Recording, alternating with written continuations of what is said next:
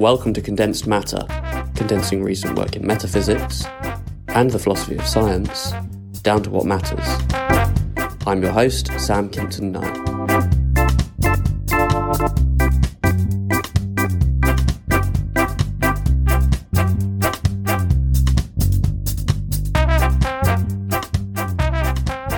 This episode is about Sam Cowling's paper, The Limits of Modality, published in the Philosophical Quarterly in 2011. So, admittedly, this isn't that recent, but it strikes me as an important and maybe underappreciated and undercited paper. I came across the paper while reading Brad Skow's much more recent work on the moodless theory of modality, so maybe I'll do an episode on Sko soon as well. Propositions such as grass is green, water is H2O, snow is blue are either true or false, some philosophers think that there are propositions which are neither true nor false, but I think it's fair to say that these philosophers are very much in the minority.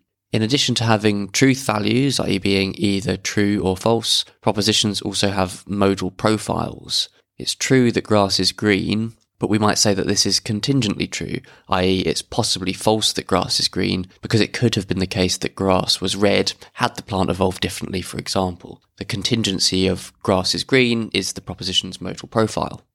You might disagree and think that it's necessary that grass is green, perhaps because you think that any plant with a sufficiently different evolutionary history to not be green just wouldn't count as grass. But what seems more likely to be agreed on is that the proposition grass is green is either contingent or necessary. It has to be one or the other.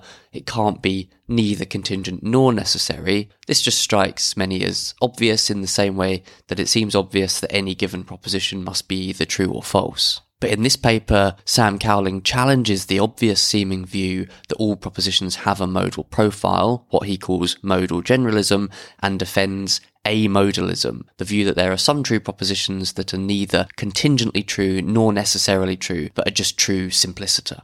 Cowling's argument proceeds by showing how amodalism provides responses to various objections to an account of modality in terms of possible worlds, whether those worlds are concrete or abstract. Cowling then responds to objections according to which amodalism threatens modal logic and semantics.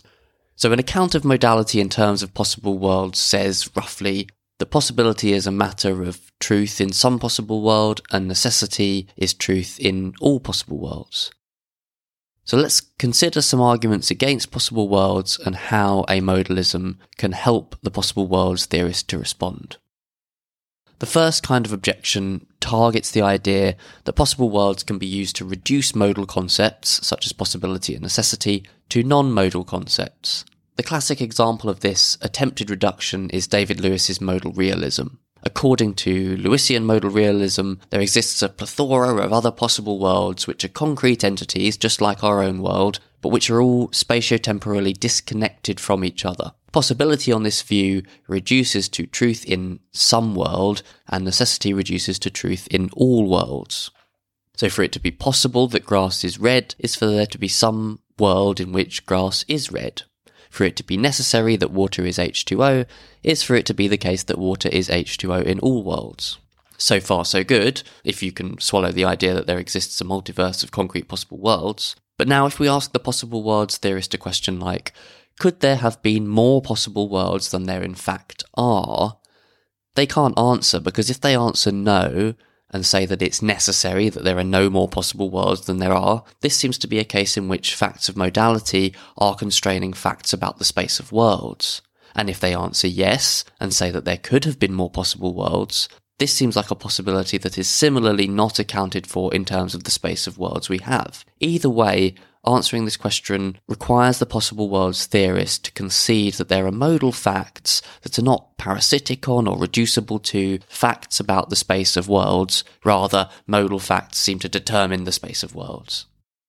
In general, anyone who wants to reduce modality to facts about the space of possible worlds lacks the resources to analyze modal claims about the space of possible worlds itself. This is sometimes called the problem of advanced modalizing because the problematic modal propositions are about modal space itself. The obvious response, well, obvious given what we've said this paper is about, deny that the problematic propositions about the space of possible worlds have modal profiles. So a true proposition, such as there are exactly n many possible worlds, is neither necessary nor contingent according to this response. And since these propositions don't have a modal profile, the possible worlds theorist does not need to provide a reductive account of that modal profile in terms of facts about worlds, which is handy because this is exactly what the objection shows them unable to do. There are other advanced modalizing problems, but the thought is that they can all be avoided by embracing amodalism because then the problematic propositions can simply be said to have no modal profile. Not all possible worlds theorists aspire to reduce modal concepts to non modal ones. Some take possible worlds to be abstract objects, such as propositions, properties, or sets which represent possibilities. Since worlds on this type of view are not concrete like ours, we can call them ersatz possible worlds theories. Ersatz views aren't reductive because they must invoke modal notions, typically consistency, in their characterization of worlds. They might say, for example, that a possible world is a maximal consistent set of propositions. A classic objection to Ersatz possible worlds is that it's a mystery why we should think that a given world, e.g., a set of propositions, represents one possibility rather than another. The objection can be made a bit more precise as follows. So take a given abstract possible world, a set of propositions or whatever, assume that this possible world is supposed to represent the possibility that grass is red. Why does this possible world represent the possibility that grass is red? Is it possible that it represented the possibility that grass is blue instead? If so, then why should we say that it really does represent the possibility that grass is red? If it's necessary that it represents the possibility that grass is red and not the possibility that grass is blue, why is this so? The link between representation and represented seems mysterious. Again, this problem seems to arise out of asking about the modal profile of a proposition. We ask whether it's necessary or contingent that an abstract possible world represents the possibility that it is said to in fact represent, and either answer leads somewhere uncomfortable. According to Cowling, this is another opportunity for amodalism to shine. Just deny that propositions about which possibilities are represented by a possible world have any modal status. If we cannot ask whether it's necessary or contingent that the possible world in question represents the possibility that grass is red, the worry seems to just not get off the ground. Okay, so we've seen how amodalism, that is the view that at least some propositions have no modal profile, they are neither contingent nor necessary, possible nor impossible, can help those who account for modality in terms of possible worlds, be they concrete or abstract. But amodalism seems to directly conflict with modal logic. According to the T axiom of modal logic, from any true proposition, P, we can infer possibly P.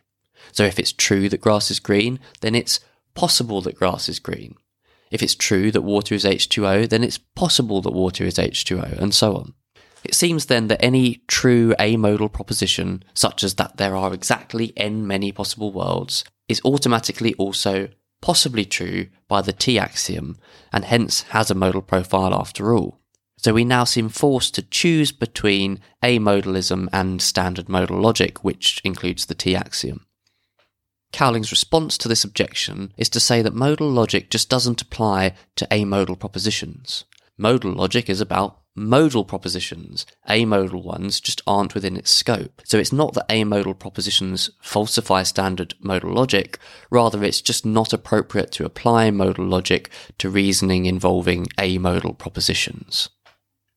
So according to amodalism, certain propositions lack a modal profile. Typical examples will be propositions about modal space itself, such as there are exactly 17 possible worlds. But I can say there could have been exactly 17 possible worlds, and this seems meaningful and I can be understood by others when I say this. As mentioned, this is an example of a so-called advanced modal claim because it's about the modal status of modal space itself. How then is the amodalist to make sense of the apparent content and meaningfulness of advanced modal discourse? Cowling rejects the option of an error theory according to which all advanced modal claims are vacuously false. So, in short, the problem here is that deeming all advanced modal claims false would cause serious problems for the interdefinability of the modal operators. Cowling also rejects the option of deeming all advanced modal discourse meaningless, because doing so would make a mystery of the fact that we seem perfectly capable of reasoning, discussing, and disagreeing about advanced modal claims. So instead, Cowling opts to provide a novel semantic theory that allows amodalists to engage in advanced modal discourse while still retaining their commitment to a metaphysics according to which propositions about modal space do not in fact have any modal profile.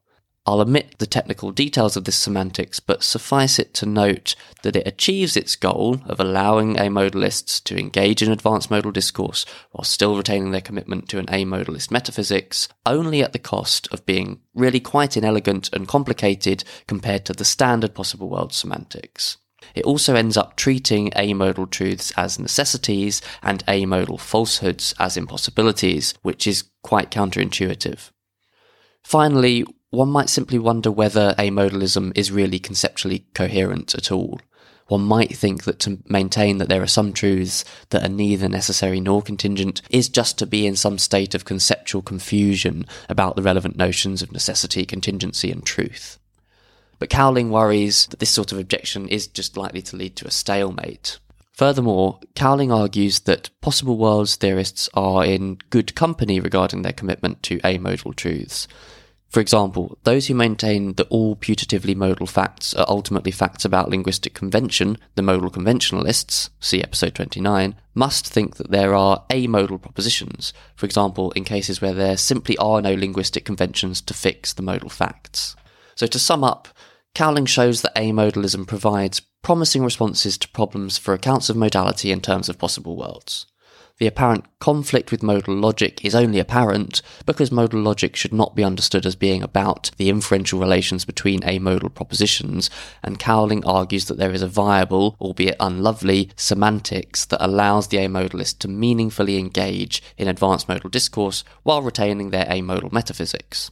In light of this detailed defense of amodalism, including the description of its theoretical role in possible worlds accounts of modality, it would seem a bit of a stretch to simply deem amodalism incoherent. At least doing so wouldn't advance the present debate.